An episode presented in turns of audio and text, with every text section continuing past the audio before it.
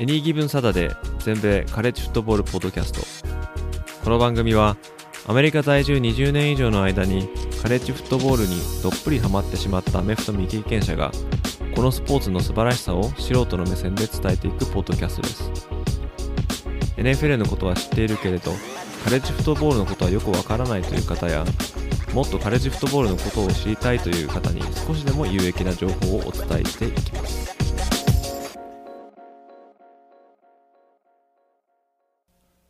皆様ご機嫌いかがでしょうか？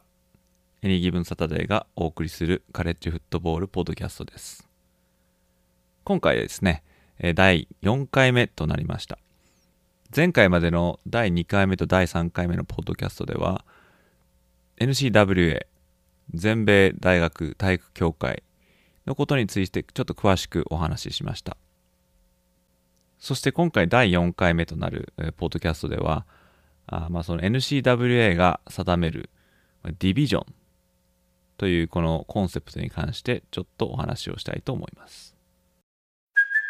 Hey, it's Kaylee Cuoco for Priceline. Ready to go to your happy place for a happy price? Well, why didn't you say so? Just download the Priceline app right now and save up to 60% on hotels. So, whether it's Cousin Kevin's Kazoo concert in Kansas City, go Kevin, or Becky's Bachelorette Bash in Bermuda, you never have to miss a trip ever again. So, download the Priceline app today. Your savings are waiting. Go to your happy place for a happy price.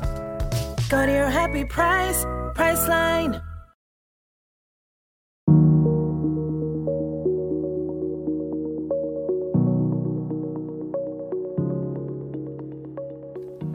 前回までは、えー、大学スポーツを運営管理する NCWA のことについてお話ししてきました、まあ、この NCWA ですけどもこの団体はですね、えー、多くの加盟校を管理しやすくするためにですね現在全体を3つのディビジョンに区分けしています、まあ、ディビジョンというのはですねあまあ日本のスポーツ界でいう、まあ、1部リーグとか2部リーグとか3部リーグとかまあ、そういう区分けのことだと思っていただければ分かりやすいかと思います。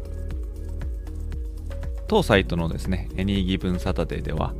まあ、主にトップリーグと言われるですね、カレッジフットボールの情報をお届けしていますが、NCWA にはその他にもいくつかの下部リーグやサブリーグなどが定められていますので、今回のこのエピソードでは、その区分けされたディビジョンを詳しく見ていきたいと思います。2022年のこの現在ですね NCWA は約1100校もの加盟大学を3つのディビジョンに分けています。やっぱり1100校っていうのをですね一挙に管理するというのはさすがにちょっと苦労が絶えないということですね。これを管理運営しやすくなしやすくするために、えー、似たようなチームをまとめて、えー、3つに分けたということですね。まあ、アメリカの大学スポーツにはアメフト以外にもバスケットボールとか野球とかさまざ、まなスポーツが存在するんですけども、まあ、ここではですね、えー、主に、えー、フットボールに関して、えー、ちょっとお話ししていこうかなと思います。まあ、ほぼですね、えー、大学スポーツというのはですね、まあ、だだいたいディビジョンっていうのは、まあ、3つのディビジョンはそのスポーツどのスポーツでも、ね、同じ大学だったら大体同じディビジョン、まあ、例外はあるんですけどもなんですけども、まあ、今回はこのアメフトのチームに関してだけちょっとお話ししていこうと思います。それでですね、えー、現在そのフットボールに限って言うとですね加盟校は約660校あります。でその内訳はですね、えー、一部が255校2部が168校で3部が246校となっています。まあ、お分かりいただけると思うんですけども1部の方がトップ校、まあ、トップリーグ、まあ、トップディビジョンそして2部3部と下がっていくごとに、まあ、大学の規模やら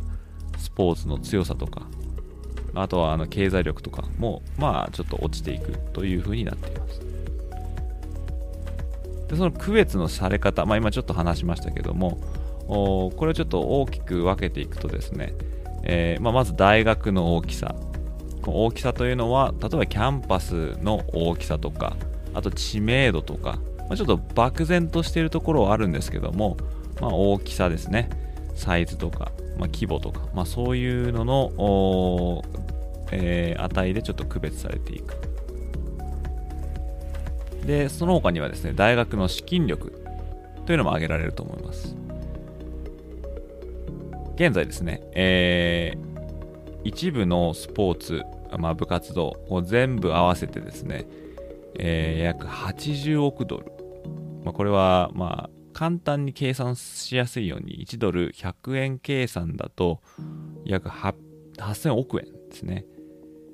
これぐらいの莫大な収益がこのスポーツの部活で、えー、一部のスポーツですね。によって生まれるわけですね、まあ、これちょっとあの前回お話ししたんですけども、まあ、このえー、多くの収益はですね、大学バスケ、男子バスケですね、のナショナルチャンピオンシップのトーナメントですね。このトーナメントのことをマーチマッドネスっていうんですけども、まあ、この、ここからの収益が主だっていう話、ちょっと前回お話ししたんですけども、まあ、それぐらいですね、一部リーグになるとお金の収益というか、えー、をこう生み出すことができると。まあ、それぐらいの資金力が、まあ、ある。で、強くなればなるほどそういうところに参加できるのでお金も入ってくるわけですね。まあ、だから強さと、まあ、知名度と、うんっていうのを、まあ、お金をどれだけ生み出せるかっていうのに、まあ、ある意味比例してるとも思うんですけども。またですね、えー、大学がスポーツ奨学金、これはあのスカラシップと呼ばれるものですけどもこれを学生アスリートにちゃんと与えることができるかどうか、まあ、これもですね、えー、まあ大きく言うと、まあ、資金力というところに入ると思うんですけども、えー、1部、2部、3部、これに参加する際にですね、えー、スカラシップを与えることができる、できないというのはですね、えその大学の区別というのもありますし、え、まあ、そこに入ろうとする大学生の、まあ、モチベーションっていうんですかね。やっぱりスパスカラシップがあるから行くとか、スカラシップがないと行かないとか、そうなるとですね、やっぱり力の差っていうのは出てくるんですね。リクルートっていうのはどのスポーツに対してもやっぱり、えー、大きな比重を占めてますから、まあ、スカラシップという付加価値を持って大学に入ろうと。まあ、そういうする際ですね、えー、やっぱないチームとあるチームとではあるチームの方がやっぱ戦力が高くなると。そういうのあるのででそこでひ、えー、差が出ないように、えー、まあ、ディビジョン、まあ、この後ちょっとお話しますけどもスカラシップがあ授与できるかどうかというのも重要な区別のされ方になっております。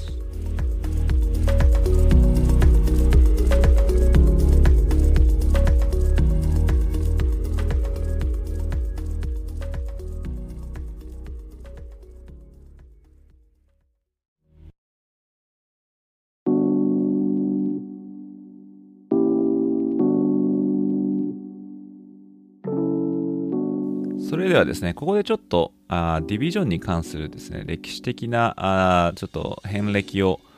振り返ってみようかなと思います。まあ、カレッジフットボールを、まあ、振り返る際にですね、まあ、いつも出てくるのが1869年、えー、これはですね、えー、カレッジフットボールが初めて、えー、行われた、まあ、試合、まあ、この記念すべき年、1869年なんですけども、まあ、この試合はですね、えー、プリンストン大学、まあ、もう賢い大学で有名ですけども、この大学とそこの大学に隣接するラトガース大学、えー、この大学2つが相まみえた。でこれがですね、えーまあ、1869年に行われて、えー、これまあ記念すべきですね、えー、初の大学アメフトの試合と、この時はですね、えー、ラトガース大が 6, 6点、プリンストン大4点ということで、えー、見事、ラトガース大、えー、史上初の大学アメフトの試合を勝ったと。しかしですね、これ実は、えー、この続きがありまして、この翌週ですね、やっぱり負けたプリンストンはですね、これは悔しいということでですね、えー、リベンジを申し込んだんですね。えー、で、これはプリンストン大学で行われ行われたんですけども、見事、こうリベンジ果たして8対0。これプリンストン大学勝っております。まあ、このようにですね、えー、して始まったあカレッジフットボールなんですけども、おまあ、当初は北東部でもう行われていたというすごいですね、まあ、ローカルな、まあ、スポーツだったんですけども、まあ、これが徐々に徐々に、えー、人で一伝いに、えー、その面白さとかあでが伝わってですねその競技人口がゆっくりとですが確実にこう全米、えー、全体に広がっていくということになります。で、これもですね、また前前回ちょっとお話ししたことなんですけども、まあ、1906年にですね、えー、IAA、これはインターカレジエットアスレティックアソシエまあ、これ後の NCWA なんですけども、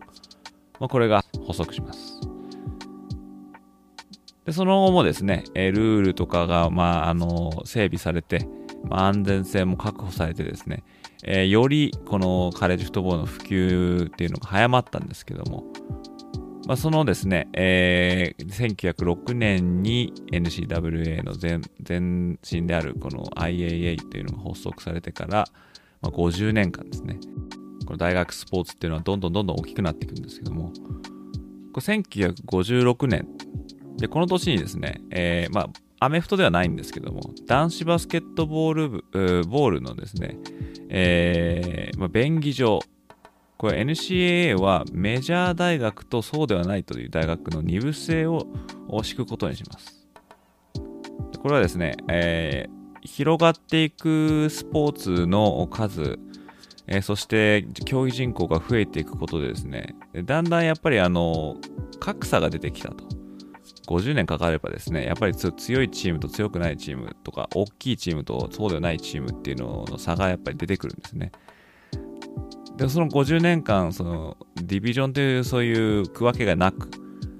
まあもうあの大きい大学でも小さい大学でもスケジュール組めばあの戦えちゃうみたいな。当然ですねそうすれば大学強い大学の方がもうこうちっちゃい大学をもう蹂躙するじゃないですけども、えー、まあ相手にならないぐらいまでにちょっとこう差が出て出てきたと。で、まあ、そうなるとですねあの、まあ、勝負にならないということになりまして、まあ、それではちょっとあのこうゲーム的にどうなんだということですね、この男子バスケットボールの世界で、えー、まずじゃあこう強いチーム、大きいチーム、そうでないチームで分けようと。で、これが、まあ、1956年に、えー、まあ、起きたんですけども、まあ、この時はですね、まあ、まあ、上部リーグ、これをユニバーシティディビジョン。まあ、要するにメジャー大学なんですけども、これが約150校。で、その下がカレッジディビジョン。まあ、マイナーな、まあ、チームっていう、まあ、言い方はちょっとひどいかもしれないんですけども、うん、これがですね、当時約120、108 280校ですね。えー、で、先ほども申し上げた通りですね、この理由は強い大学とそうでない大学の差が、な力の差がまあ顕著となったために、えー、まあ区分けしようということで、これが1956年に起きたんですけども、まあ、今ちょっとお話しした通り、ここで起きたのは男子バスケだけの区分けだったんですけども、まあ、1960年にはですね、まあ、カレッジフットボールの世界でも、あまあこの二部制をこう踏襲しようということですね。まあ似たような感じでですね、この、まあ、ユニバーシティディビジョンとカレッジディビジョンに、まあ、分けたんですね。まあ、このですね、最後に、まあ、今でいうこのメジャー大学という以外のチームがナショナルタイトルを取ったっていうのがですね、まあ、これアメフトですけども、これは1927年までこう遡らなければいけない。まあ、これがイェール大ほら今現在でまあ IB リーグのまあ名門ですけども、まあ、このイエール大っていうメジャーではないチームが優勝したのがもう結構前のことで、それ以降はですね、もうそれこそ名前聞いたことあるような大きい大学がこうナショナルタイトルを取ってきた。などういうことかって言えば、まあ、やっぱりですね、えーまあ、中堅ないしそれ以下のチームがナショナルチャタタイトルにもこう手が届かなくなってきた。ということでですね、まあ、以降、ナショナルタイトルはまあメジャーな上位の強豪校の間で行われることになって、で、これでまあその差がやっぱり離れていくわけですね。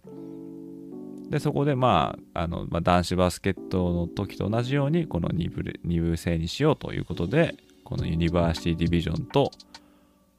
カレッジディビジョンに分けたんですけども、まあ、カレッジフットボールの場合は、ユニバーシティディビジョンは当時約140校。で、カレッジディビジョンは約370校。ちょっとあのアメあ男子バスケよりもそこチーム数多いんですけども。まあ、これでですね、えー、しばらくちょっと試してみようということでですね、えー、2, 部2部制。だから、あの、ユニバーシティディビジョンはもうユニバーシティディビジョンのチームだけでやると。で、まあ、そう同じことがこのカレッジディビジョンディビジョンでも言えるんですけども、まあ、これでですね、まあ、競技のレベルをちょっとこう、フラットにしようと。まあ、ある程度フラットにしようっていうことだったんですけども。でそれからですね、まあ、たった13年しか経ってないんですけども、まあ、1973年にですね、この2部制から3部制にしようということになりました。で、このユニバーシティディビジョン、まあ、上位ディビジョンですけども、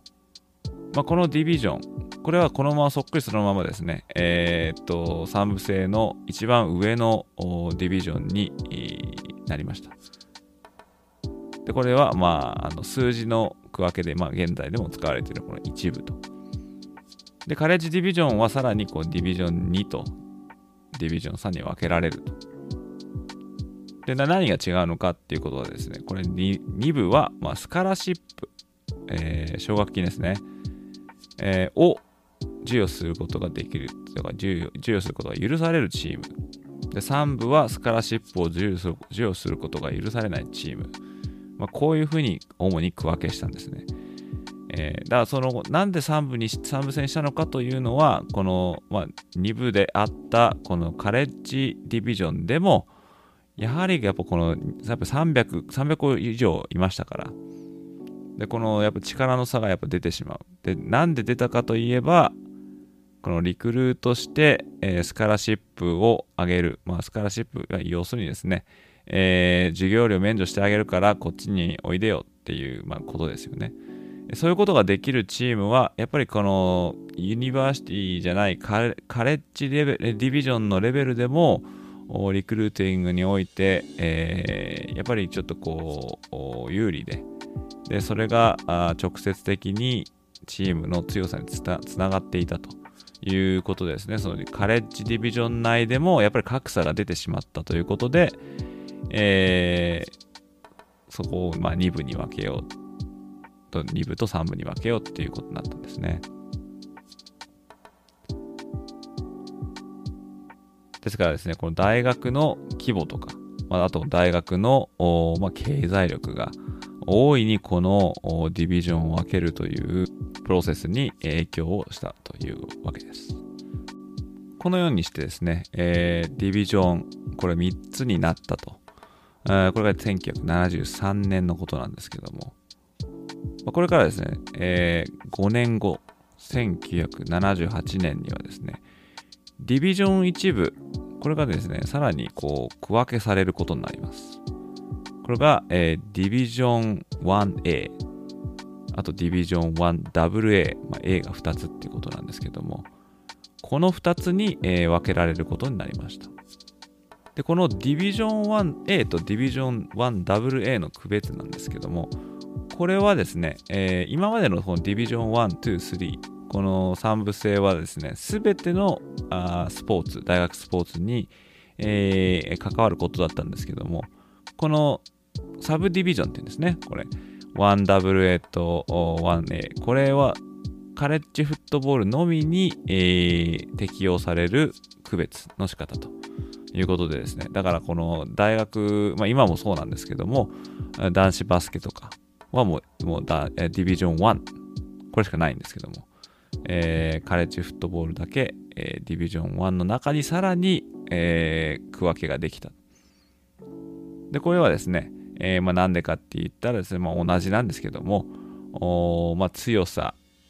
ブランド名、経済力、まあ、これでですね、ディビジョン1の中でも隔たりができたということで、えー、じゃあこれもまあ分けちゃおうということですね。えー、これも、一部の中のサブディビジョンということで、え、これが1978年に導入されます。ということですね、ここまでですね、ちょこちょここの区別とか区分が、まあ、こう手こ入れ入ったりしてたんですけども、この Division 1A と Division 1WA、えー、これがですね、導入されて以来は、しばらくこの区別でずっと行くんですね。えー、この2006年までですね、えー、結構最近までですけども、この 1A と 1WA、この言い方はあずっとこう踏襲されるというか、えー、約ですね、えー、まあ30年こう使われ続けるんですけども、この2006年にですね、ディビジョン 1A、これがですね、フットボールボールサブディビジョン。これ略すと FBS っていうんですけども、まあ、この名前は、えカレッジフットボールを追ってる方はよく聞くあ、まあ、呼び方だと思うんですけども、ディビジョン 1A が、え FBS に。で、1WA はあ FCS。これはですね、フットボールチャンピオンシップサブディビジョンの、まあ、略なんですけども、これに、えー、改名されることになりました。で、このフットボールボールサブディビジョン、これ、上位サブディビジョンということですけども、まあ、この名前の由来はですね、えー、このサブディビジョンに加盟している大学は、レギュラーシーズン後にフットボールのそのボールゲームに招待されるからと。だから、あのボールサブディビジョンっていうんですね。でちなみにこの FBS ですけども、おまあ、当サイト、エニギブンサタデー、えー、およびこのポッドキャスト。で主に、えー、取り扱うサブディビジョン、これが FBS になっております。で、FCS の名前の由来はというとですね、これはですね、えー、このサブディビジョンの優勝校を決めるのがナショナルチャンピオンシップ、そのトーナメントを行うからだと、えー、そこから来てるんですね。でこのサブディビジョン 1WA、これが導入された1978年にはですね、すでにこの同じ年から、えー、1WA だけトーナメントは開催されております。えー、当時は、えー、4チームのトーナメントだったんですけども、現在は増えに増えてですね、24校まで参加するトーナメントが今敷かれております。これが FCS ですね。えー、ですから、あもう長いことですね、FBS、まあ、その FBS の前身として 1WA、まあ、ないしディビジョン1、上の方ですね。これずっともうボールゲームで、えー、最後のシーズンを締めると、まあ、こういう形がずっと捉えてきました。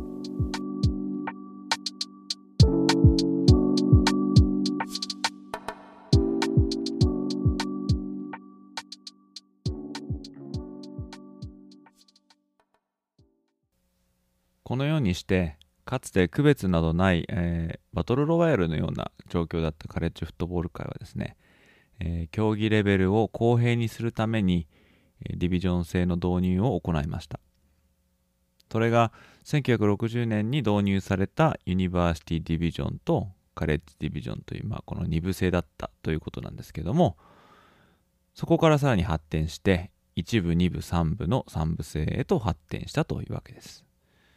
しかしその3つのうち最上級ディビジョンとされるこの NCAA の一部においても力の差が顕著となり、その結果 1A と 1AA というサブディビジョンが誕生。1A はレギュラーシーズン後に行われるボールシステムを踏襲し、えー、一方の 1AA はこのサブディビジョン内だけで全米王者を決めるというそのトーナメントを行うという方向にえー、まあ、シフトチェンジしたというわけですね。そして2000年代に入って、えー、1A は FBS、フットボールボールサブディビジョン。そして 1WA は FCS、フットボールチャンピオンシップサブディビジョンと故障を変えて、えー、今に至るというわけです。まあ、ディビジョンがないままだったとしたら、あまあ、小さい大学がナショナルチャンピオンシップを目指すなんていうことはですね、まあ、本当に夢のまた夢だったと思いますし、えそれこそプレーをする意思意味さえ失ってしまっていたかもしれないんですけどもこのように同じ力関係や規模の大学を集めてそのディビジョン内でナショナルタイトルを争えるようにしたっていうことはたとえ一部よりも3部の方が全米の注目度合いが少なかったとしてもその3部でプレーしている選手にとってみればですねこの3部の中での全米優勝を狙いそしてそれを達成するということは他の何よりも意味があることだったということです、まあ、そういった意味では意味ではですね、えー、このディビジョン制度は、まあ、増えすぎたカレッジフットボールのプレー人口に、えー、よってそのスポーツのインテグリティが崩壊してしまうのを防いだという、まあ、すごい大きな役割を果たしていたと言えるんじゃないでしょうか。以上ここまで NCWA が定めた3つのディビジョンについて解説してきました。次回と第5回目の配信では今回の続きとして、え、FBS と FCS のこのさらなる違い FBS に所属するための必須条件そして FBS 以外のディビジョン出身者で、え NFL でも活躍したような選手たちをご紹介していきたいと思っております。ということで、えー、最後までお時間いただきどうもありがとうございました、えカレッジフットボールの情報は当ウェブサイト www.ags-football.net でもシーズン中の話から基礎知識、カレッジフットボールの歴史、読み物など盛りだくさん取り揃えておりますので、えー、ぜひお立ち寄りください。また、あ Twitter もやっておりますので、そちらの方もフォローしていただけると嬉しいです。ハンドルネハンドルネームは、ags アンダースコアフットボール1です。そして、えー、このポッドキャストが面白かったなとか、また聞きたいなと思っていただけたら、あぜひお聞きのアプリでいいねや高評価あ、コメントなど残していただけると嬉しいです。えー、あとですね、え、フォローの方もしていただけると幸いです。それでは次回のエピソードでまたお会いいたしましょう。どうもありがとうございました。